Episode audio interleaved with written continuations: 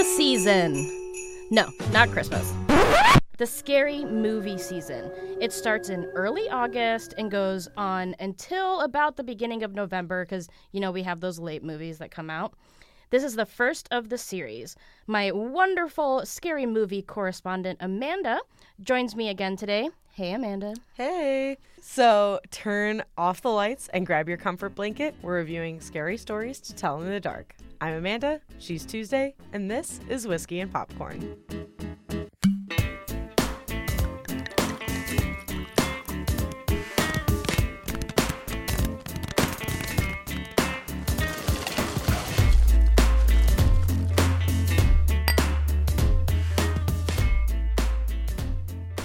Now, first, I did not read the books. This movie is based on a series of three collections of short horror stories for children, and they're written by Alvin Schwartz. Now, Amanda, you read them, but it was like a hot minute ago, right? Correct. Okay. So I did. I pretty much grabbed like the spookiest looking book in my elementary school library and immediately claimed it as my own. The cover of this book has this like terrifying drawing of like a man with a pipe, but it's like just his head and like it just like looks like you're gonna have nightmares. So I was like, mm, this one's for me. Um, so at a young age, I was watching horror movies and all that stuff. So it was like everything I ever wanted. So, right up your alley. Uh-huh. I love it. All right, so that's the perspectives that we're both going into today. And I went in with little to no background, and then we also have a longtime fan. So, let's tell you a bit about the movie. Back in the 1800s, the Bellows family was a founding family for this small town called Mill Valley, and their story became legend that stretched throughout the generations. The daughter of the family, Sarah, was born with some form of deformity and was locked up and tortured by the family. While Sarah was alive, she wrote scary stories to pass the time. She eventually kills herself and the family secrets along with it. The legend says that to this day, she tells the stories to children who visit the boarded up haunted mansion, but you can never find her within the house. And that's where our story starts. Our story is set in the 1960s, the height of young American boys being drafted into the war.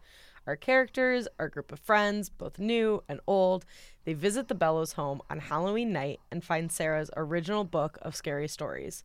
What Stella, Chuck, Ramon, and Auggie don't realize is this book isn't done writing the scary stories, and those stories come to life.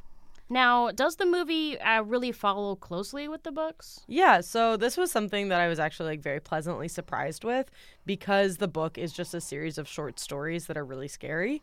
Um, I was expecting it to sort of be like little vignettes um, of like, okay, this one's this one, and now you know, fade to black, fade back up. This So one's did this I, one. yeah. Um, but they did like a really great job of making them into stories that are actually happening to the characters, and I thought that was like a really nice way of doing it. So, what did you actually think?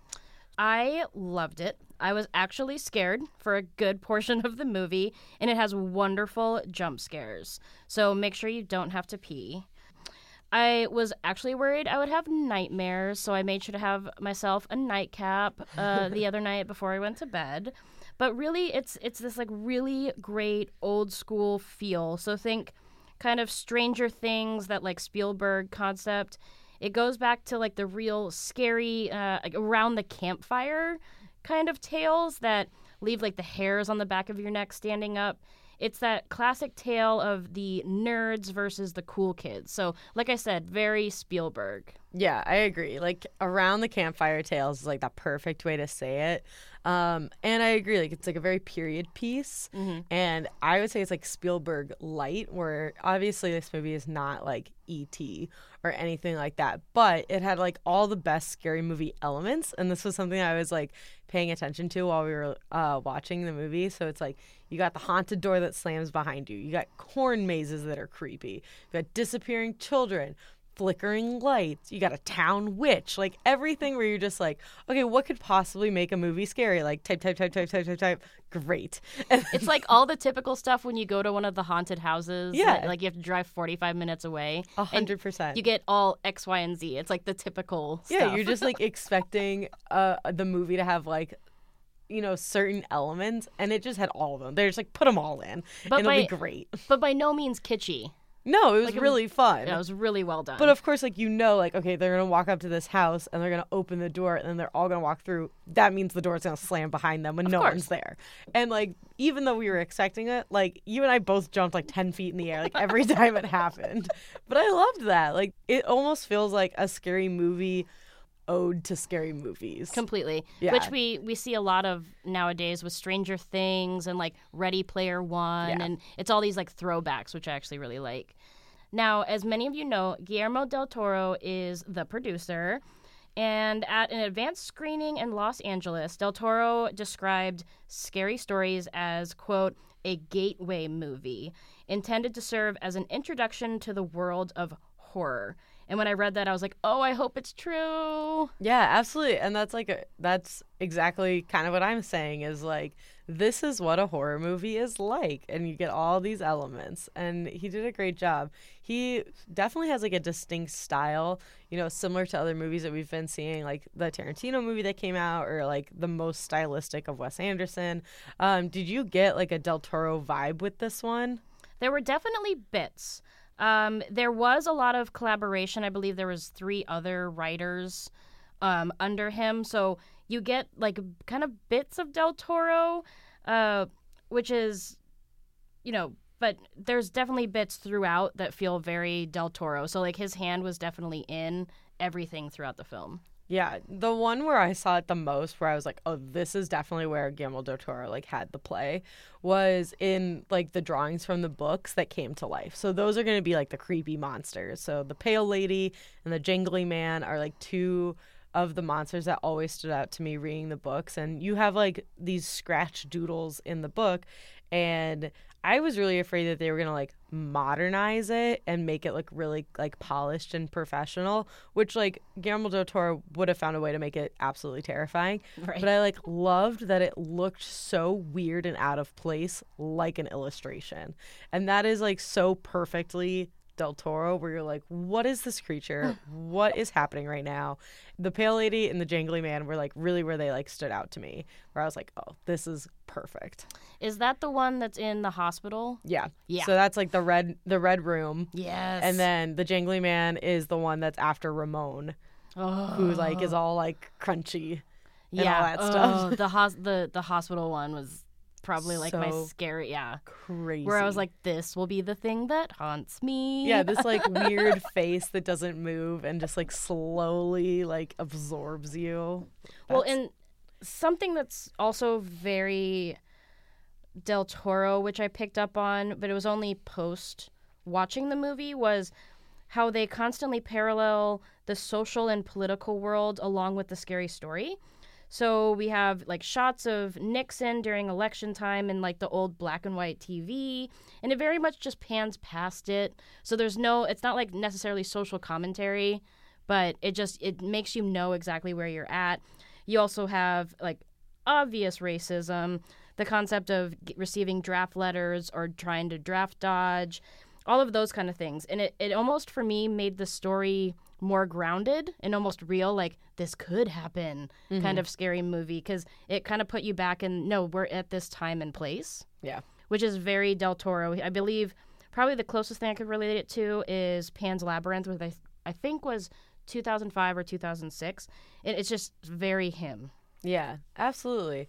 I would agree with a lot, a lot of that. Um, I think that it was like a, like you said earlier, collaborative. I think it was a nice balance of like, this is a movie Guillermo del Toro is involved in, but it may not be, you know, his caliber of Oscar winning movies. So there's like snippets of him. But something that I noticed, and uh, my first immediate thought when we walked out of the movie was like, this is like the junk horror movie that you're gonna watch at every sleepover on Halloween for like the rest of forever. Absolutely. And like you just need something that's like I don't have to think about like the intensity of the social commentary. Like I don't have to think about whatever. I just know that like I'm gonna put this on. I'm gonna be super scared, and then it's gonna be great. We're Yeah. gonna like eat popcorn and scream a lot. Absolutely. It's it's one of those things where it's like, okay, do you want to do scary stories or Halloween version X? You know, It- exactly. it's just your go-to. Like, if someone gets up and gets a beer, they don't lose the entire rest of the film. Yeah. It's just, oh, another scary dude. Cool. Great. But yeah, it- yeah. It, so it's not so Del Toro in your face like Shape of Water, but those little snippets are just lovely. And it's so nice to have like uh these like guilty pleasure horror movies that aren't big think pieces because like you're saying like um uh Shape of Water Del Toro is like a think piece, but then there's also like us from Jordan Peele that's a think piece and horror. And so you it's like in all these different directions and it was so nice to like start off like the scary movie season with just one where you don't you just got to sit back, drink an icy, jump when it's needed, like scream, don't, no, no, no, no, don't, don't do that. Don't like, go upstairs. No one should ever go upstairs. like we did a thousand times. We're like, why are you following that sound? Even though we're like, go follow the sound, find out what it is, things like that. So that's just like so delightful because I feel like those movies aren't done as well as the caliber that this movie is anymore. They're usually super low budget and like no one really sees them and they're really corny. And like I loved that this one was just like a legitimately well produced bad scary movie. And like that's just that's what the world needs sometimes. Well, and that's I'm glad that this was the first of the series like you because it that's this is the kind of vibe that gets me really pumped for Halloween. Yeah. And I'm like, okay, if I can survive August, then I can do it. definitely survive September. And then all of a sudden we'll be at my favorite holiday and everything will be right with the world. Yeah, where I can watch scary movies and people be like, I understand why you're doing this. Uh, they're not like, Amanda, it's February. Are you okay? like another great scary movie trope that I had is like it's set at Halloween time. So mm-hmm. like the whole time you're like, oh, something spooky has to happen because it's spooky time. like Well, and then you never have the discussion of, is this really a Halloween movie? If It's set Yeah. Halloween. You're legit. done, it's Halloween movie. So yeah, no, this was just the best of the best of exactly what you want to start out your your Halloween season with. I agree. It was so fun. Awesome. So can we drink? Yeah, absolutely. whoop. Right All now. right. All right, guest star. What would you like? So, honest to God, I'm gonna come clean. Right after I saw this movie, I immediately went and got a boozy milkshake I'm so proud of you. because I was like, I just need ultimate comfort. Like, I just need like a chocolate milkshake that is gonna like numb my mind a little bit. I can go to bed. like brain freeze, please. Brain Yeah. freeze, please. it was so nice. Um, so for me, very scary. Of course, there's the go-tos that are like, um, that's not reality. But for the most part, I was very scared by the jump scares in this. So I feel like throughout the movie, like every ten minutes, there was some kid disappearing from Yeah. the town or someone dying. So in honor of that, I'm going to drink an adios motherfucker. Oh yeah, Yes. just put that AMF up there. Don't forget, many places will only serve you two for a reason. I think that's like the official drink of the movie. That's the plot line of the movie. Kids for generations have just been disappearing. Let's have an adios motherfucker Yeah. then. Cheers. All right. Don't forget to subscribe to us on Spotify, iTunes, Stitcher, and SoundCloud. Make sure to find us on Facebook, Instagram, and Twitter. And all those good things is it at whiskey and popcorn. Whiskeyandpopcorn.org. Whiskey and popcorn.org. Because we're, cause we're organized. Yes. And please stay out of trouble, dark corners, and cornfields until our next movie when we'll see you in the popcorn line. Thanks. Bye.